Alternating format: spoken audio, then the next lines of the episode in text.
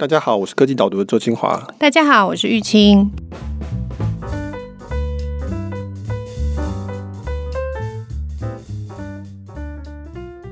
Michael，你有没有觉得最近越来越多人退休？对，其实科技业我们讲中国有马云嘛，然后马化腾现在传言说也快要下来了，就腾讯的创办人。今天讨论的就是 Google 的两位共同创办人 Larry Page 跟 Sergey Brin 要退休，所以。我觉得还蛮有趣的，这个有一天我们可以找另外一个时间再讨论，说为什么在网络圈、科技圈都是这些还蛮年轻的人，这种正当壮年的人退休，然后但是大家会抨击台湾的科技业其实都是呃比较资深的人还在，或者又回来 退休以后又回来，要不然就是这种什么联席执行长这样子，大概都是五六十岁以上的人。网络上有很多人在讨论或是批评，但这其实以后可以讨论，这跟我们的产业的特性其实是有关的。嗯，最近那个 Netflix 的那个比尔盖茨影片不是还蛮红的吗？其实是在讨论他从微软退休以后在尝试的事情嘛，就好像他们也蛮推崇这样子，就是离开这个公司，然后去做一些新的挑战。对 Netflix 这个比尔盖茨疑难之道。我还蛮推荐大家看的。如果你有 Netflix 的话，那其实从内部里面，你看比尔盖茨为什么他会退休，可以看到为什么今天我们讨论 Google 的两位共同创办人会退。其实它里面有非常类似的结构性的因素存在。这个礼拜写的这篇文章，Google 创办人离职，科技业呼叫强力领袖，当然讲的就是这两位非常有名的创办人退休。那只是说我们光讨论这个 Google 或者讨论辞职是有点无聊的，所以我就把 Google 跟整个网络业一起写。Google 其实基本上代表了我们现在熟悉的这个网络业的一个发展，那它基本上就是最重要的一个代表性的企业。所以我其实在写的是整个网络业的发展，而不只是 Google。嗯，网络产业算是最近几年才开始比较被讨论的。可是就是你讲的，我们其实很难去定义什么叫做网络产业。以前的想法就是说，哦，有使用到网络的可能叫做网络产业这样。但是其实现在所有的企业都会使用到网络了嘛。那你这一篇介绍 Google 的这个发展，我觉得是蛮清楚的说明，所谓具有网络特性的产业是什么？为什么它的服务跟其他的产业是特别不一样的？应该说，我们现在越来越不讲网络业了，因为大家都是网络企业，基本上没有什么企业是可以没有连上网络或是没有网络上的一个特性的。Google 它还是有它的一个最重要的地位，因为 Google 我觉得是真正第一个网络企业，而且到现在为止，大概都还是最重要的那一个网络企业。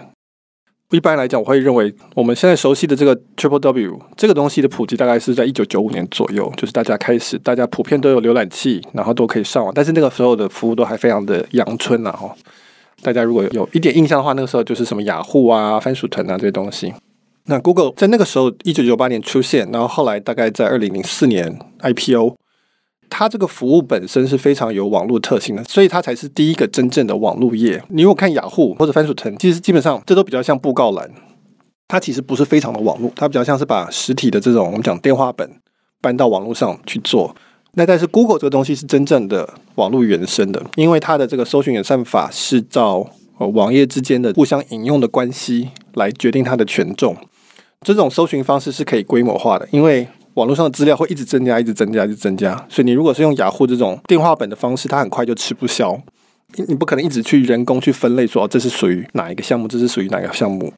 但是 Google 的这做法，你资料越多，它反而越准确，因为它可以从里面的互相引用、互相连接的关系去判断它的重要性，所以反而它的搜寻结果会越好。所以 Google 搜寻其实是真正第一个网络原生的一种服务，它是一个可以跟网络一起规模化的，而且它是一个。递送成本是零的一个服务，就是说，任何人你只要是能够上浏览器，可以上网，你就可以用到 Google。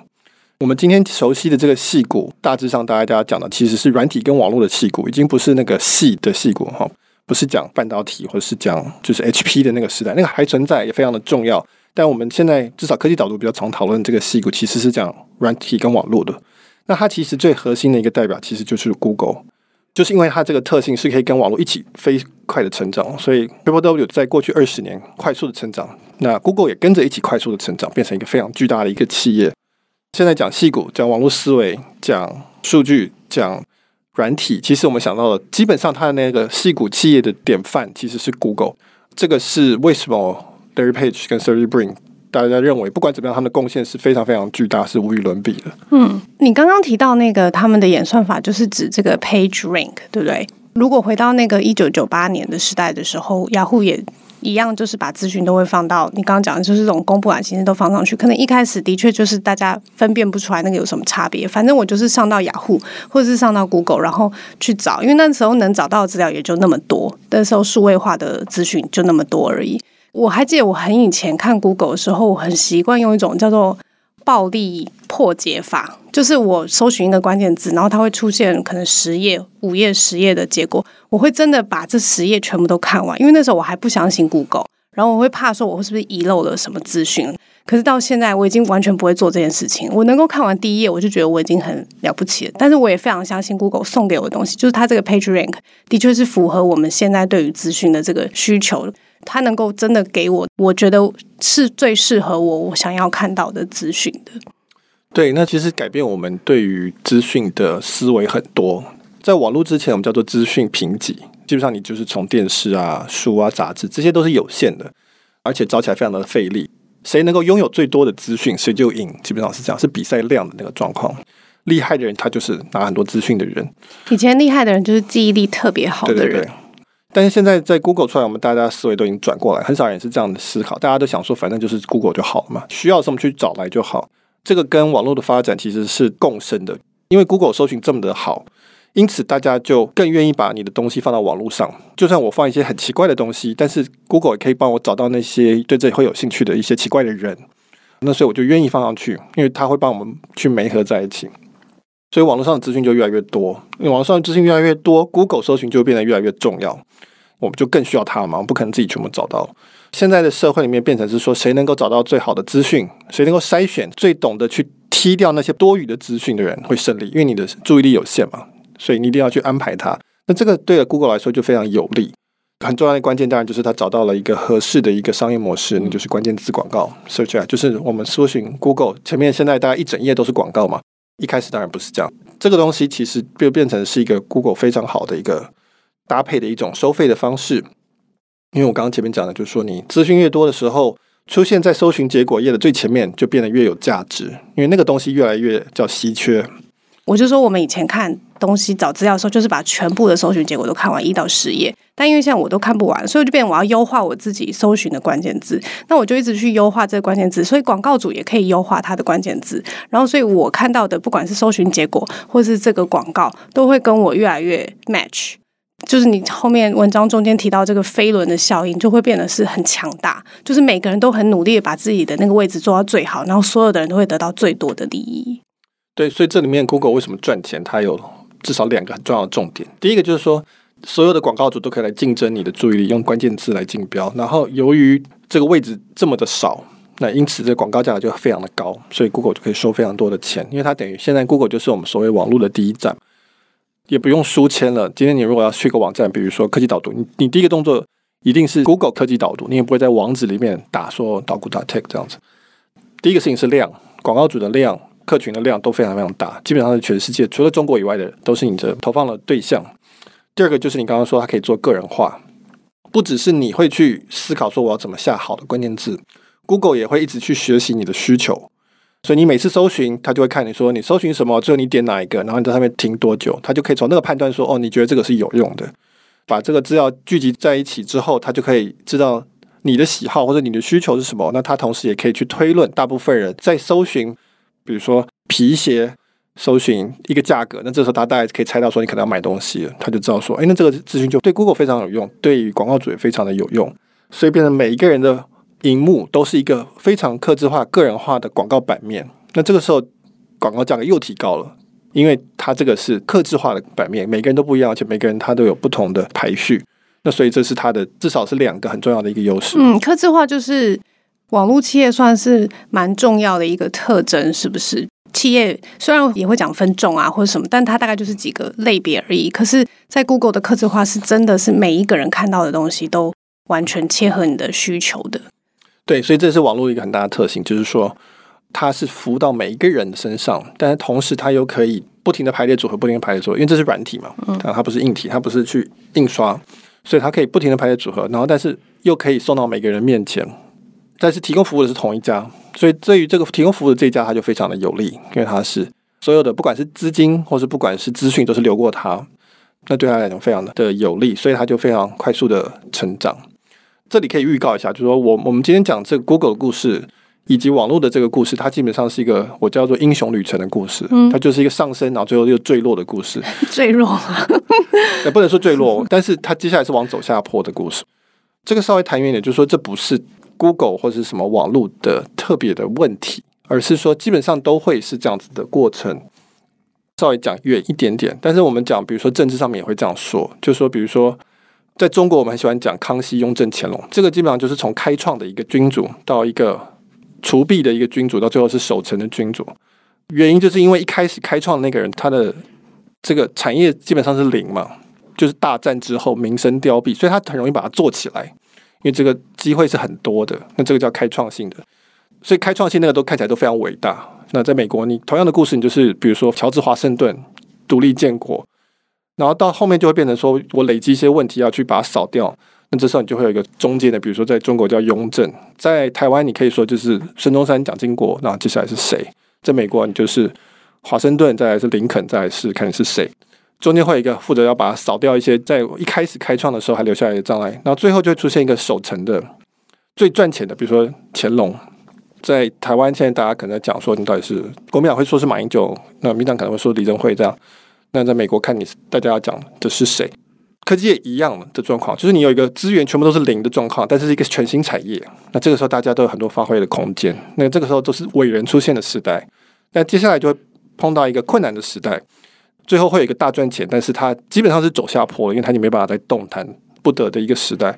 政治上是这样子，在产业上其实也是这样子，在生态上也是，在生态上也是在森林或者是雨林，对，对对，你会很容易看到这样子的循环出现。对对对，我们两个都学生物，所以你知道。到了一个稳定的生态系，它虽然是非常非常的蓬勃，没有错，但是它基本上是一个非常坚固的一个状态。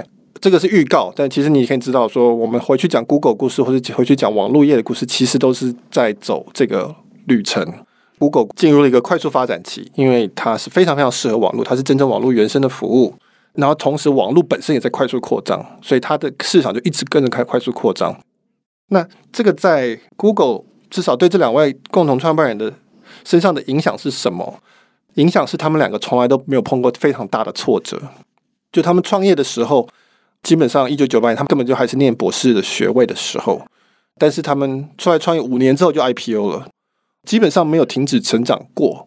这个不是任何的批评啊，就是所有了不起的巨大的成功，基本上都是例外。Google 也是例外。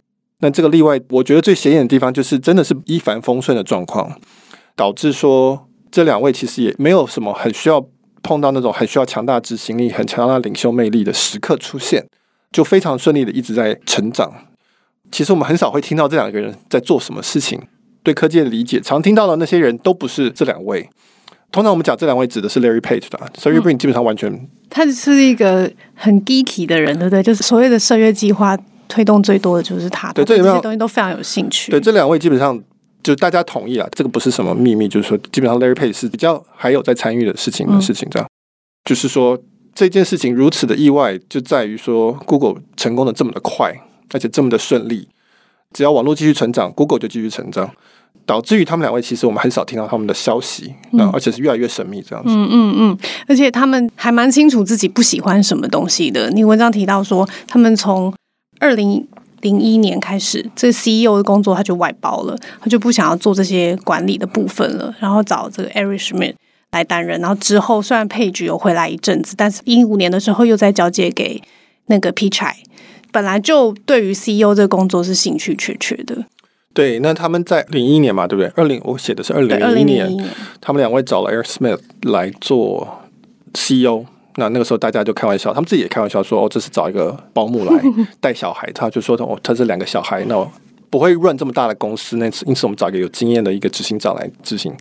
run 了十年之后，后来 Eric Schmidt 离开的时候，他就说：‘哦，我们要把这个学习轮拆掉，就是小朋友那个脚踏车有那个后面有两个轮子。’他说：‘我们现在要把学习轮拆掉。’大家就哈哈就说：‘哦，他们俩可以接受。’但是你如果仔细想看。”马克·佐伯格在非常年轻的时候就接手，他从来没有犹豫过说他要接手这件事情。贾博士从来没有说过说什么我需要保姆这件事情，贝佐斯也没有。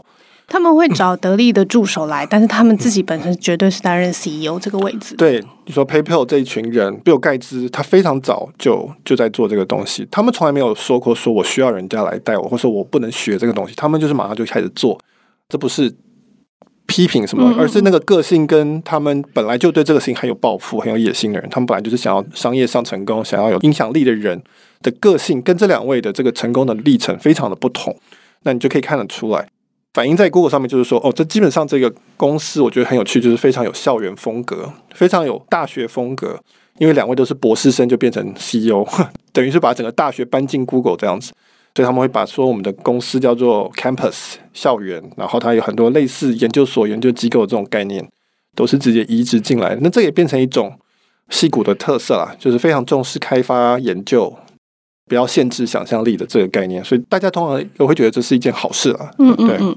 不过我们就再拉回来，Google 讲的话，虽然它一开始这个搜寻这么的成功，但是它很快的就扩张到其他的领域。我觉得是他们动作非常迅速的一步，也有可能跟他们找了一个有经验的 CEO 来知道扩张或者是巩固护城河是非常重要的一件事情。所以他们到下一步的时候，发展了 Gmail、Google Map、Chrome、Android 这些都非常的。成功啊，市占率、知名度都是非常高的。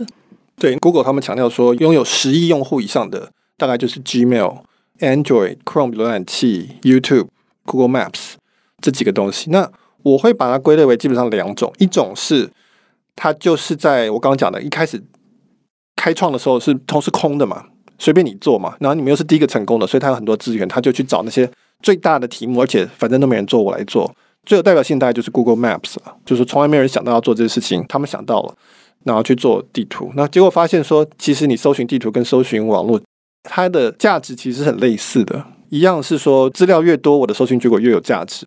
赚钱的话，我可以提供广告，但总而言之，这资料一定是非常有价值的。YouTube 也是一样，就是大家都在上传影音，那我相信以后大家要搜寻影音，大家要找东西，那这也会有价值，他们就可以去做各式各样的应用。而且它其实很快就消灭了竞争对手，对不对？因为你说地图这东西，其实，在 Google 以前，很多车用导航本来就已经在发展很多地图方面的资讯了。可是 Google Maps 一切进来以后，现在已经越来越明确，连苹果都试着要做地图嘛，后来也是放弃了。就是它一切进来以后，它整理资讯的不管是优势还是特色，然后很快就可以让其他的人就相形失色了。对，稍微不一样的地方是，这几个领域是他们先做，然后别人过了几年才发现说，哎，这很有价值，我们来做。他们没有 Google 那个在第一线的那种理解，他们不像 Google 是网络原生的东西，嗯，Microsoft 不是，嗯，Nokia 不是，或者 Apple 也不是，所以他们看到 Google Maps 开始做，搞不通为什么我要做这东西。等到过了几年说，哎，不对，我现在开始懂了，我来做，但是已经远远追不上了，因为网络的一个特性。Apple Maps 也是一样，那或是 Nokia 的 Here，大概都是类似的概念。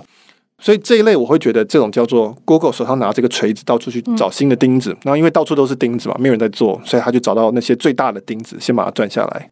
这是第一类。那第二类是那种保护它的东西，我们叫护城河的东西，就是比如说 Chrome 浏览器或是 Android 作业系统。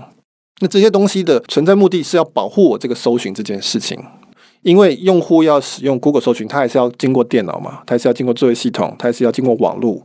网络就是电信商了，所以他后来也做了 Google Fiber。那这个意思就是说，用户跟我之间，我必须要把这些其他可能卡在中间的这些障碍物，我至少都要占据，然后我把所有的敌手都消灭。因为他们那个时候很害怕说，我们重演当年这个 Netscape 被 Microsoft 它内建的这个浏览器给干掉这个故事。嗯，所以他就说，我们是一个网络服务，所以如果浏览器被人家占据，我们就完蛋了。他们就可能会去用浏览器里面内建的搜寻了。作业系统也一样，所以他就把这些东西全部排除。那排除的方法就是，我们做一个更好的免费的，那这样人家就不会用敌人的嘛。虽然我们这个好像是做公益一样，但是我们的战略目标是让人家完全不想用其他竞争者的服务，因为这个东西又便宜又好。基本上他们是要去做保护他们自己的核心的这个服务。意思是说，可能 Chrome 浏览器或是 Android 这个系统，它这边在搜寻东西跟关键字搜寻东西。需求是一样的，他们搜寻的情境可能是差不多，只是在不同的地方搜寻而已。然后 Google 要保护自己，但是地图 Maps 这个部分是完全零的，就是没有人去整理的。然后 Google 就自己又跳下去开始整理这一整串的东西，是不是？对，所以我就会把这分两种，一种是扩大它既有服务，比如说 Google Maps，Google Maps 跟 Google 搜寻其实是很类似的概念的东西。那另外一种是保护我们前面的这些服务，那这时候我就需要保护浏览器，因为如果浏览器被人家垄断了，那他们就不会用 Google Maps 或 Google 搜寻。浏览器厂商可以把它导引到他们自己的服务区，Google 就会受到伤害。所以我们要把这些所有挡在我们 Google 跟用户之间的东西都给占下来。那他来不及整理的，比如说影片，他就把它买下来，是不是？影片其实我也会归在第一类了。影片资讯我们要控制那个平台，嗯，所有照片的地方我们要把它控制下来，这样子，因为我们知道最后这东西都会很有价值。所以你可以说一个是内容的部分了，简单讲一个是内容，那另外一个是通路。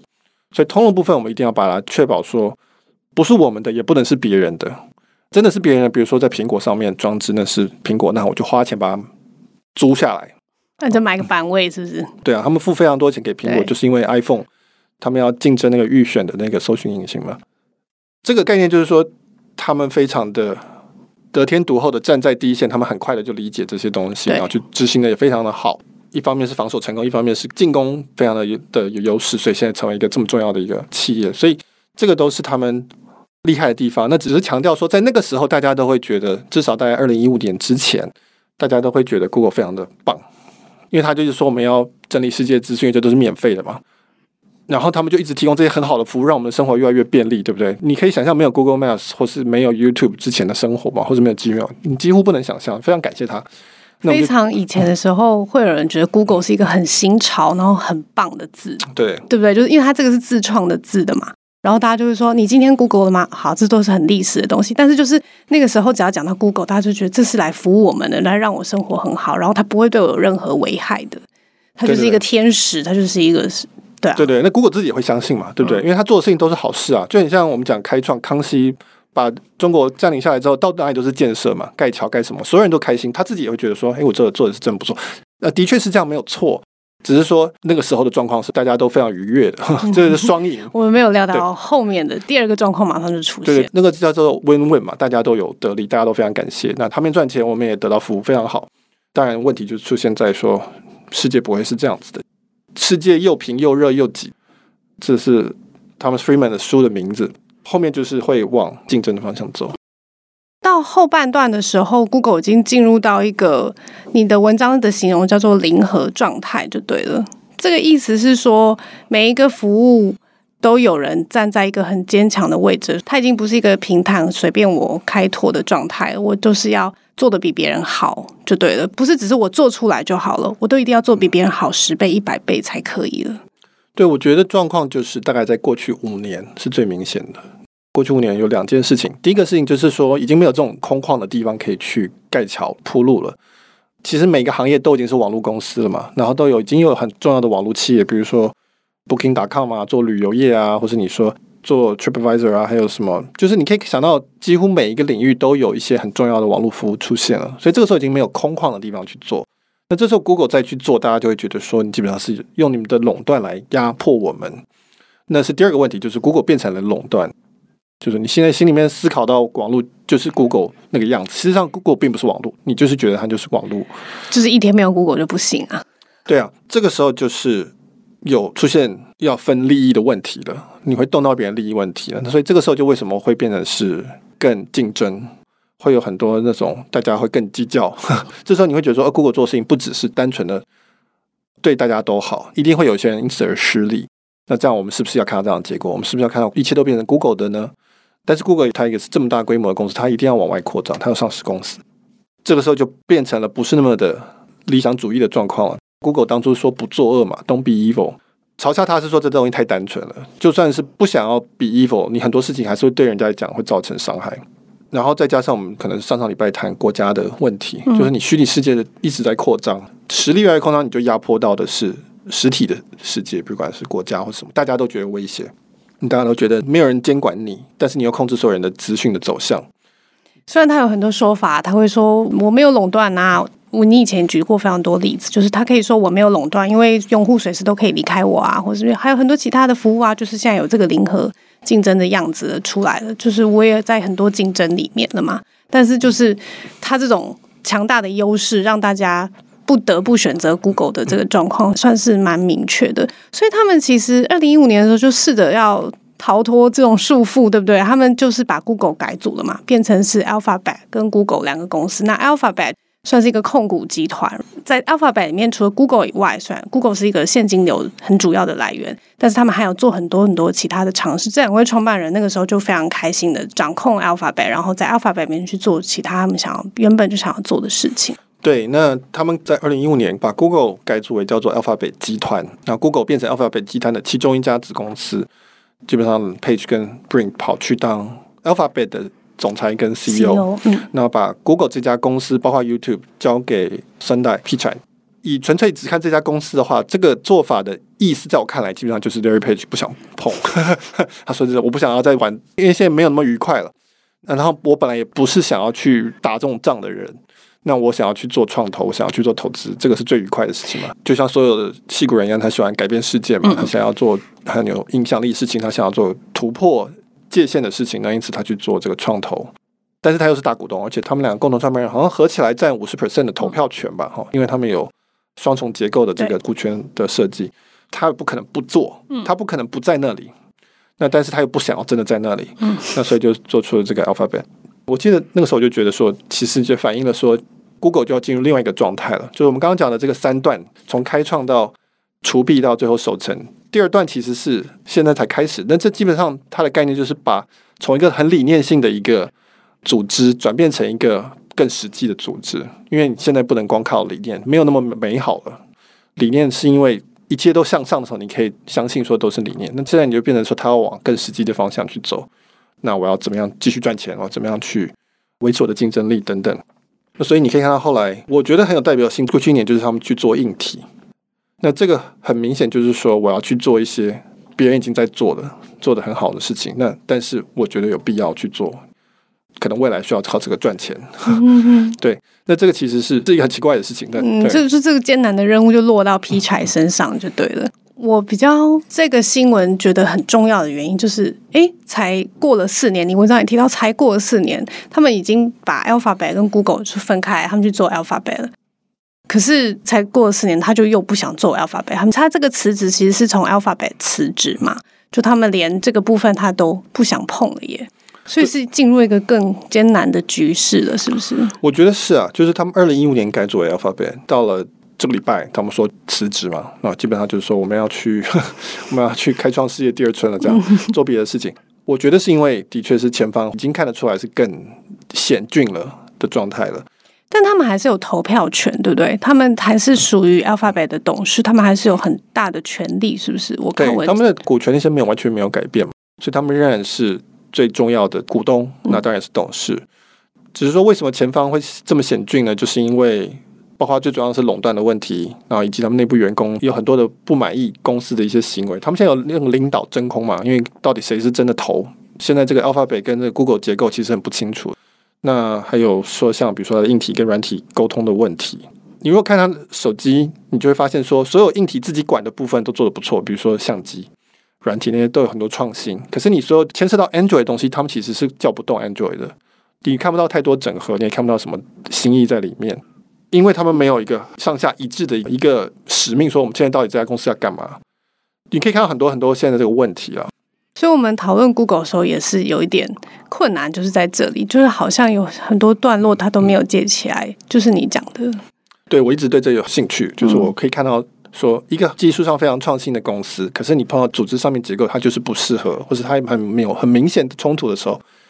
到底有没有办法解决？这还在发展之中哦。嗯，大家对他的财报也很有意见，对不对？你也写过非常多次，就是他们不只是对外这个产品的发表，让大家觉得似乎有一些没有接续的感觉，然后财报上面也数字算是还蛮不清楚的。虽然很赚钱，但是我就不晓得个别的那个亏损或者是赚钱的状态是什么样子，股东也没有办法表达什么意见。对，那最重要的两个问题就是，第一个，Google 没有揭露 YouTube 的。财务状况，这不合理。YouTube 是一个这么大的公司，全美国前一百名绝对是有的。那这个照理说是要对投资人揭露的，不然投资人没有办法判断你这家公司的经营绩效。第二个是他们没有，基本上没有揭露说，除了 Google 以外的那些其他的计划，最主要是 Waymo 就是自驾车，他们的经营状况。问题也一样嘛，就投资人他必须要知道说，那你干嘛要拿我们投资人的钱去做这些东西？这个东西到底是不是我们公司该做的？嗯，我就记得 Alphabet 刚就是成立的时候，大家就觉得哇，这个公司真的太棒，又有 Google 这个现金牛，然后又有这么多涉月计划，看起来就是非常的有潜力，又一次可以在这个征战很多地方的感觉。可是就是就过了几年以后，大家就开始觉得说，哎，奇怪，他们到底是？实际营运状况是什么？亏损状况是什么？我虽然是相信你们的技术的力量的，可是我想知道更多的资讯了。因为过了几年了，这个考验已经渐渐出现了。对，这是好问题。那讲稍微深一点，就是说，Google 这家公司有一个很赚钱的金牛，叫做 Google 加上 YouTube，然后他又把这些钱拿去投资这些非常有前瞻冒险的东西。可是从一个股东的角度来看，问题并不是说这样对不对？问题是说这些前瞻的东西是不是需要我们这家公司用我们的钱来做，还是我们应该直接让他们用一般的创投基金他们的钱去投资就好了？股东的人他们重视的是钱的投资回报率嘛？我给你一块钱，你能不能产出十块钱还是二十块钱？你要告诉我说我这些其他的计划对于我产生更多的钱的帮助在哪里？否则的话，不需要 Google 来做，别人做就可以了。换句话说，你要跟我讲，这些公司能不能，比如说帮助 Google 的业务赚钱，或者他们自己有没有在几年之内可以赚钱？你们如果都不讲的话，那为什么我的钱要被拿来用在这上面？我们会觉得这不合理，这个执行是有问题的。现在这个全部的重担全部都落到 Pichai 身上了，因为他接任了 Alphabet 跟 Google 的 CEO 的职位。对，就是 Pichai 他去做财报的说明的时候，第一句话就要讲说我们其他的这边亏损多少钱，然后他们什么事都不能做，那一块都不是他能管的。他这个 CEO 就做的很辛苦嘛，嗯、对不对？他一开始先从负债开始做 YouTube，他不接受，这个有可能是 P 才决定了，就是说也许他真的不够赚钱还是怎么样，不知道。这个本身是一个问题，但最重要讲就是说叫做有责无权嘛。有些地方批采责任在他身上，问题是问他，可他没办法回答，他也没办法做任何改变，这就是领导上面的一个大忌。那所以这一部分也可能造成说。为什么他们现在要辞职，然后把叫 Pichai 全部都接起来？嗯，那可能是回到之前的状态，就比较单纯一点。对，然后还有更多，比如说将来一定会有反垄断的诉讼，一定会有国会的听证。他们现在还有什么董事会的这个什么性骚扰调查之类，嗯、反正有一堆事情。到时候 Page 跟 Brink 他们想不想去上证人席？说像马克·佐伯格去国会被骂的要死。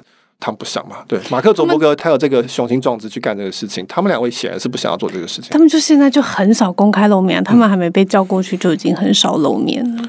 对，我说实话，他们两位退休反而让我对马克·佐伯格有提高我的尊重。对，对对对，就是说这是知难而进嘛，哈。虽然你说他做的好不好，大家可以评判。就 Facebook 的公司本身它有一个根本性的与政治不合的地方，嗯、但是至少以个人领袖来讲，我觉得。你可以看得出来很大的不同。那个真的是一个蛮艰困的时刻。就我们录音开头提到的这个盖茨之道，他就有提到那一段，就是他被叫去，就微软也有面临这个反垄断的时候嘛，被控诉的时候。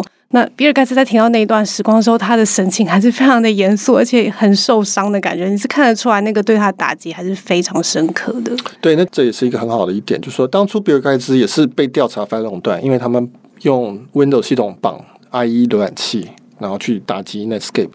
那那个时候，比尔盖茨就说：“那我要退下来，CEO，我叫 Steve Ballmer 接任 CEO。Steve Ballmer 基本上他们的 Sales 的的业务的主管了，说你你来当 CEO，那所以国会那边就全部都由我来负责。那我没有办法去管公司的事情，所以他是那个时候才辞职的。